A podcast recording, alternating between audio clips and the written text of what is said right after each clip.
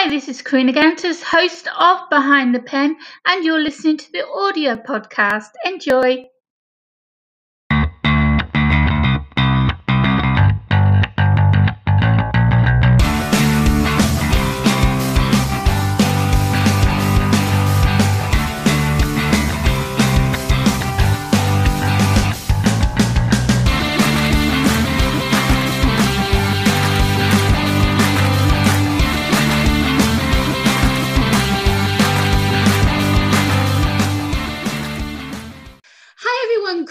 Kantas here, your host for Behind the Pen. Thank you for joining me.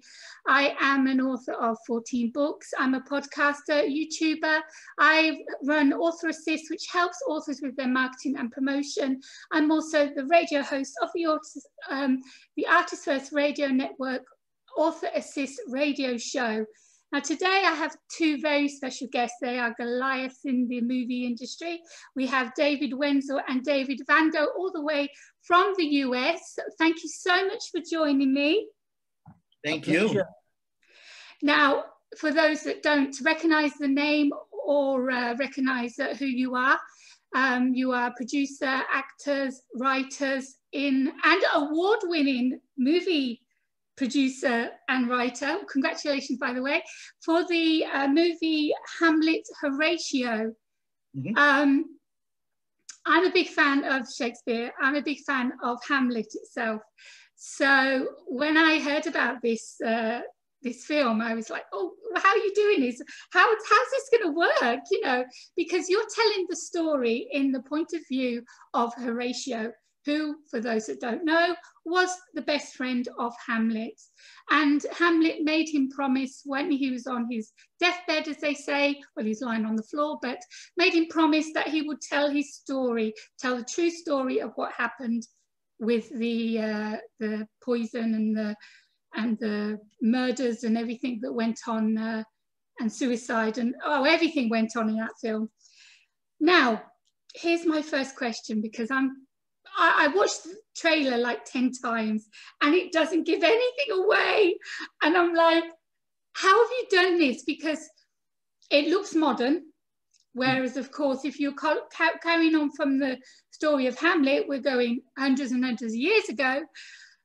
Um, so it looks modern. And I'm going to ask you first, uh, David Vando, mm -hmm.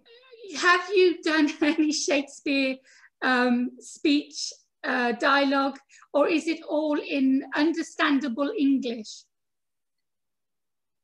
The text is the original text. I have obviously altered the text uh, to make it for a contemporary audience so they can just watch it and enjoy it as it unfolds. Mm -hmm. I have changed archaic words and substituted them with other words that, that would have been in Shakespeare's vocabulary. There's, there's no modern slang or, or, or, thing of that nature. And I defy most people, unless they're, they're, they're Shakespeare scholars and things, to, to know where I've made those changes. Good for you. Yeah, you do, you uh, do that. It, it, was quite a quite a chore. I spent a lot of time thinking about uh, uh, word changes, but yeah, I can only some imagine. of them were absolutely as, as essential. For example, I'll give you an example. Uh, in the to be or not to be, which is done very, very differently than you're used to. So I, am not going to tell you what how it's done, but it's going to be different to be. and exciting. Oh, lovely. Uh, uh, the line is uh, the from the the undiscovered country from whom's born no traveler returns. I change that the undiscovered country from whom's borders no man returns. Now that's an essential word change for the meaning of that speech there. Yes, I agree. And so I made changes. I made changes like that. But I've also made scenes. I have a number of scenes that are just cinematic scenes that do not appear in, in the play. I've, I've made a scene, entirely made up a scene from bits of speeches and dialogues and things between Hamlet Horatio in, in entirely different moments and put them into a whole new scene. Oh, you devil, you. You're mixing it up, aren't you? I, I'm not going to tell you what scene that is because I don't trust you. You're going to have to see this. Oh, I'm see, definitely, yeah, I'm definitely going to be watching it. You're trying to get your listeners here to to see this, so yeah, I'm not going to give away all the things no. because because I think a lot of your listeners are just as crazy about Shakespeare as we are. I but the so. point is, but the point is, this film is for those who are, who are not Shakespeare you want new fans. You want to introduce Shakespeare in a different way to a younger audience. Yes, absolutely. This is but what I wanted to ask you. Um, you've got this, as, as I said before, Hamlet Horatio. It's Horatio's point of view, telling the story like he promised he would do um, when Hamlet was dying. But you've got him telling the story by actually being a director of a film and filming what happened in Hamlet. So is the actual filming, when you see the actors playing out the script of Hamlet in Shakespearean language? Yes. But Shakespeare's play, as you know, is a play within a play within a play, isn't it? Yeah, yeah, yeah, suppose it, it is, yeah. It's a play within a play within a play. And our film is a film within a film within a film. I love it. Okay. I love it. And and and the over and the third, it, it's as if the camera is the eye of God watching the proceedings here. Okay? Yep. So we have a cinematographer who opens the, the film on an empty soundstage, getting his camera ready for the for the stagehands and performers to come on. But he's also being filmed by an unseen camera. And now like he it. films the preparation behind scenes and the film itself. So it's a film within a film within a film. It's very arty, very arty. Yes, it is. I, I must say. let me let me ask you, um, David uh, Wenzel. Um, mm-hmm. Why twenty years with this collaboration? Why did yeah. it take so long to get everything, all the pieces together? Yeah, it. Um, I originally um started. I was cast um, as an understudy to play Hamlet with the Waterloo Bridge Theater in back in 2000. And then what happened is the lead actor that was playing Hamlet went off to go do a movie. and I never thought in a million years I'd play Hamlet. So I had like literally seven days to learn the text and go perform it. So to make a long story short, um, it was a short run. It was an off Broadway run in New York. It got my uh, feet wet, but I always felt like, you know, I missed a real golden opportunity to explore the nature of that text the way it should be. So I reached out to David Vando, and David started to cultivate the text, and we started to look at it in reverse from Horatio's perspective. And we ended up doing like eight or nine off Broadway productions that kind of cultivated the script and the idea. And that's there was a whole tenure of this being worked out in front of a live audience. And as David would say, you know, we reached such a point in a pinnacle with a live audience that in order to pursue a bigger and greater audience, it needed to go to film. And that's when I reached out to David and said, I think it's time to do a movie. So, I mean, I kind of condensed and I gave you the Cliff Notes version of that for 20 years, but it's a lot of, there's, I mean, you How know. Many theaters did you actually uh, play at with this? Um, yeah, we played at the, um, we, we played, we had one production at the St. Luke's Theater on 47th Street. It's a famous off Broadway theater in New York City. Then we had gone to um, the Zipper Theater, the Zipper and Belt Theater. The um, um, Andrew McTiernan had was the uh, artistic director there, but that theater had the likes of Roger Rees. Um, uh, Idina Menzel would come in and perform, so it was a high profile entity there. And then we ended up actually doing another production at the um, the Actors Chapel, right on Broadway, St. Malachy's. It's right across the street from the O'Neill Theater. So, so while all that was going, you were still together working on hmm? building it up, even while you were doing these productions. After every performance, when we were going to eh, initiate a new kind of sequence of a production, you know, David and I, and David mainly would get together and kind of just rethink the text. We would discuss kind of what worked on stage, what didn't. I mean, it's hard not to give away the house because I do want the audience to see this interpretation because it, it is very, very creative. Yeah. It, is, it's got intrigue. It's got all the elements that a film should have. So when David was saying you don't have to be a Shakespeare aficionado to get it, trust me, I have a six year old kid that watched the movie and called me and literally gave me his Siskel and Ebert version and interpretation of the movie and got every bullet point correct. Wow. Six years old. Six so years six old. can get it. So, I think you know, 16 can get it, 26 can get it, 36 can get it. You know what I mean? Yeah. And one of my students who I teach at the New York Film Academy, I teach Shakespeare there, obviously. And uh, one of my scholarship students contacted me because I had sent him a, a, a, link to see the see the film.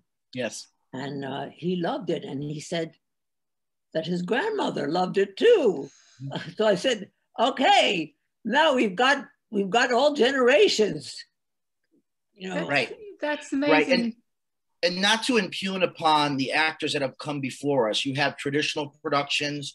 You know, David and I have seen pretty much, you know, Olivier, we've seen Mel Gibson. Um, I've seen the Kenneth Branagh that's set in the Edwardian period, which is, you know, all of those are beautiful kind of traditional productions of that. I mean, uh, the Olivier one might be a little bit more closer in terms of condensing text and, and making it like kind of more of a shorter and focused kind of entity without all the political stuff that happens within the realm of the play. And um, I think, you know, for us, you know, we were kind of like breaking new ground, you know? Um, yeah, and, and taking, I, I, I say this, you know, cautiously, uh, we're not certainly, our goal is not to offend anyone that holds Shakespeare dear to their heart. But I think, as David would attest to this too, if Shakespeare was alive, he was such a contemporary of his time, he would have been along the lines, I think, of what we were doing too. He would have made it more innovative for the audience, you know? I mean, he could he could have been battling with Christopher Marlowe across Christopher Marlowe across the street, you know. Um, he's doing that. Let me see. I'm gonna do the Merchant of Venice. And you know, I could, you know, that's what kind of like I think in retrospect, when you're looking at it, because I know we've gotten wonderful, wonderful reviews, and I've spoken with a lot of scholars that have been a little like, I don't want to say prima donna esque about it, but they were like, you know, how dare you, you know, do that? What gives you the authority? Authority to take a classic do, movie that? like that and to yeah. yeah to, to, to mix with the text. And I said, well, the authority is is keeping Shakespeare relevant. The, the story, the, the, the relevancy is is the symbolism in the the play, like you just talked about Hamlet, uh, Horatio and Hamlet, and Hamlet saying, "I need you to live to tell the story." So, in essence, Shakespeare is living through us to continue his legacy for centuries of work, still pushing it forward to a new generation. And this is why that it's got so many awards for your film festivals so. because it is keeping uh, the subject of Shakespeare, his work, his story, um, the Hamlet, everything alive, but ready for a new generation. And I think that's why people are really taking a, a real good look at this film. I, I, and I want you to know there's no one there may be some that are more so, but believe me, I'm a very veteran worshiper of Shakespeare since I was a teenage boy and mm-hmm. started reading the complete works of Shakespeare when I was 13 or 14 years old. And uh, I'm a teacher of Shakespeare. I've adapted Shakespeare for a number of other formats, including a musical version of Love's Labor's Lost uh, for the Folger Library Theater in Washington, D.C. And you're the man. Did, you're the man. You're the man that everyone needs to see if they want yes. to do anything with Shakespeare. I have tremendous reverence for the man and the text, most of all, for the meaning behind his work. His words and his work, yeah. Such you, you found the right person, David. Such powerful pieces. Totally. He's the most moral playwright of all times. Yes. Second to the Bible. I mean, well, really.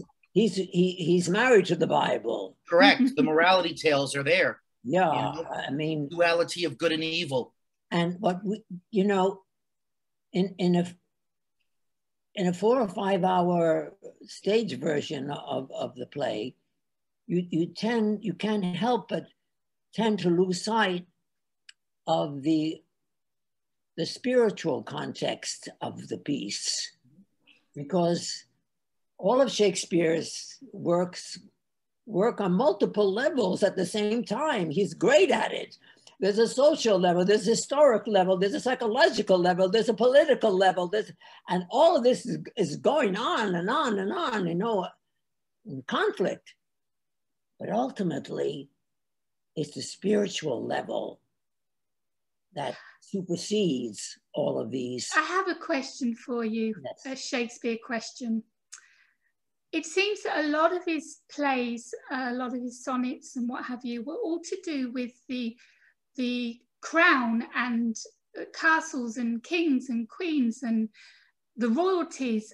Why do you think he did a lot of his plays in that setting?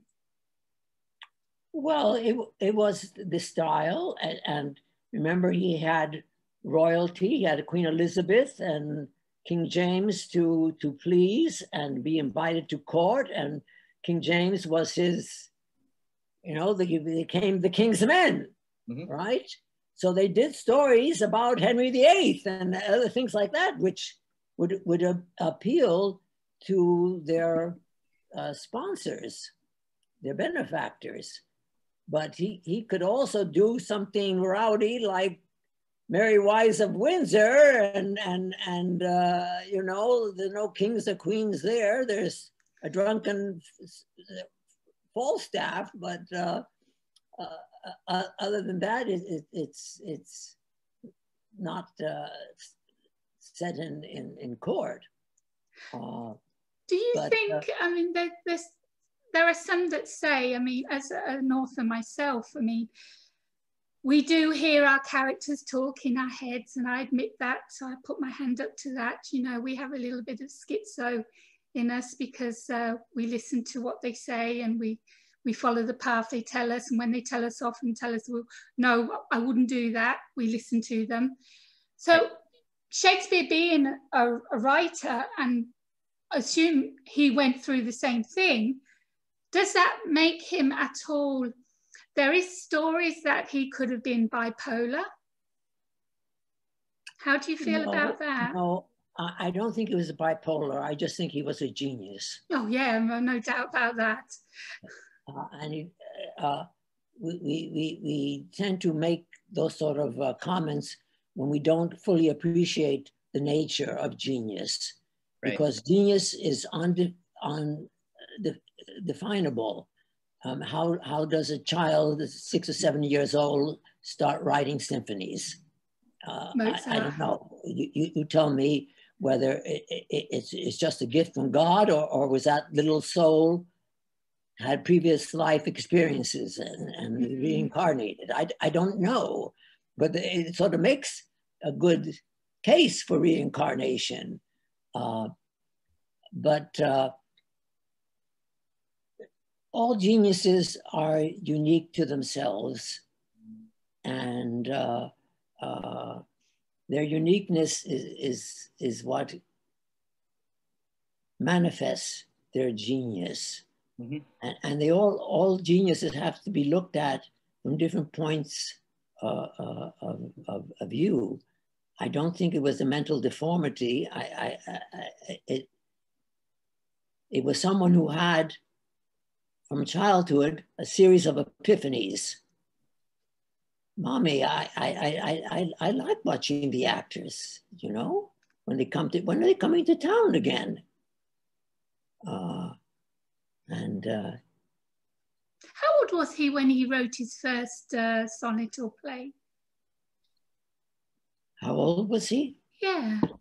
Uh, probably in his late 30s. Mm, late then. Late 30s. Uh, Shakespeare died in his early 60s. Um, 30 years and all that creativity in 30 years, that's just amazing. Right.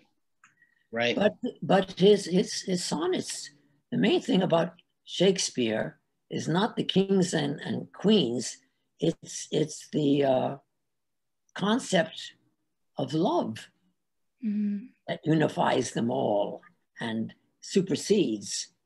Because in Shakespeare's world, anything that prevents people from sharing their love with one another results inevitably in tragedy. Romeo and Juliet, the parents keep their uh, the two kids away, tragedy. Iago puts a barrier between Desdemona and Othello, and what happens? Tragedy. And in Hamlet, she commits suicide. Yes. Yeah. So, um, David, uh, um, what was why was it in Horatio's point of view? Why did you pick that way to did, take the film?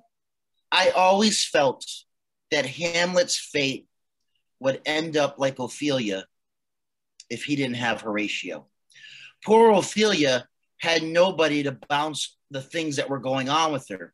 Her father and the political thing and the nature of what is right in royalty and court, and you know, this idea of you romanticizing Hamlet will not be had. The brother leaves her, goes off to college to sow his royal oats, so to speak. Mm-hmm. You know, I always mother. Right, right. No That's right. No mom.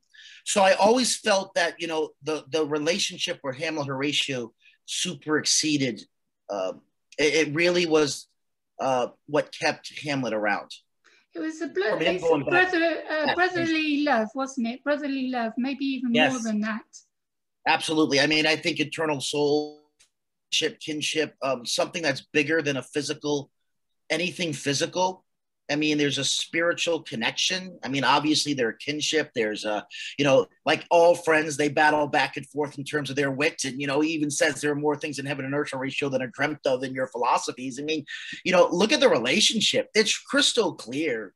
You know, I always felt that I saw productions that they kind of pushed Horatio to the side as just a, a non-real entity. Little, you know? little character, side yeah, character. Like, oh, he's much more involved. His much eyes are on everything. I mean, when we did the version of it, it would be on play in the in the stage. Many a times, the Horatio character would be in the scene, and then he would be stepping out in the wings so everyone could see him, as he was still very much observing everything, I almost like that. I got, yeah, I got your back, Hamlet. You know what I mean? I love that. That is yeah, so cool. Yeah. I just yeah. that's just me. I mean, people can say otherwise, but I repeatedly said that over and over and over again. You know, um, I know there's productions that push you know, incestual stuff and things to that nature. I never, I don't really buy that myself personally. Um, I get, you know, the edges and let's let's make it a little more shocking and revealing. Some directors like to, you know, push the political aspects of it. Some people like to push the sexuality aspect of it. But look at the text; it's so much bigger than that. and there's nothing wrong with doing that. I mean, Hamlet's so beautiful; you could put it on a football field. You can literally put Hamlet on a football field and make him the quarterback you yeah. know? Well, well, it's important for me, uh, and I think Shakespeare intended, is that Hamlet and Horatio are really two aspects of the same soul. Yes. I agree uh, with that. I uh, can he, see that. He, he does this sort of thing. For example, Cordelia, the fool, and King Lear are like body, mind, and soul. Mm. Uh, and uh, uh, in, in, in this piece, it's as if Horatio is his conscience, you might say. Yeah. Uh, and uh, they, they, they, they're, they're really tied together in such a such symbolic way that uh, Shakespeare is making a, a, a, symbolic statement of the nature of our souls. Right. Mm-hmm. I mean, also, I think too, in the text, it goes even deeper than that. Every pivotal moment when David talks about epiphanies, Horatio is there. Horatio's there in the beginning to say, I think I saw your father when, uh, yeah. He's, he's the first around. one to see the ghost, and right. he knows that his closest friend is going to believe him and not think right. of him being crazy and going mad like everybody thinks Hamlet is in the end, because he knows he trusts his best friend. He right. knows he's going to listen to him. And and also you know here's a little sneak peek because david as the cinematographer also plays death. To me he plays the grave digger that's our interpretation of death. Here's another very important epiphany moment.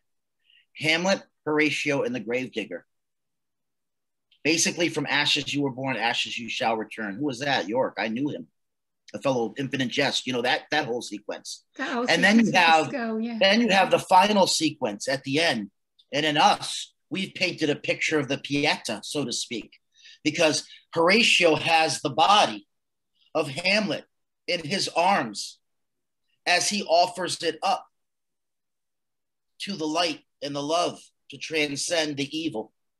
I mean, mm-hmm. that's our, I mean, I, I, mean, that's the way that we had seen it. People can argue against it, and it's not really an argument. It's just our interpretation. That's what makes art beautiful. It Your is. interpretation of it's going to be different, you know. That's that's what we, makes it. Uh, yeah, it's it's yeah. interpretation, and and making it um, uh, real for for uh, people to believe. Um, right. And, you know who who has inspired me. One of the most in, in doing things like this is Peter Brook. He's, he's just the most brilliant directors I have seen in my lifetime and he's done such wonderful different interpretations, not only of Shakespeare, but of opera and, and you, you, you, you name it. And, and it's his daring and things which uh, has in, encouraged me to, to, to give flight to, to my uh, creative uh, mm-hmm. juices, imagination.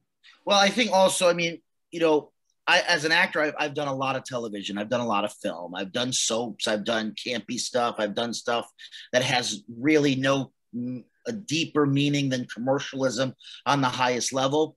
And this piece has been with me for 20 plus years.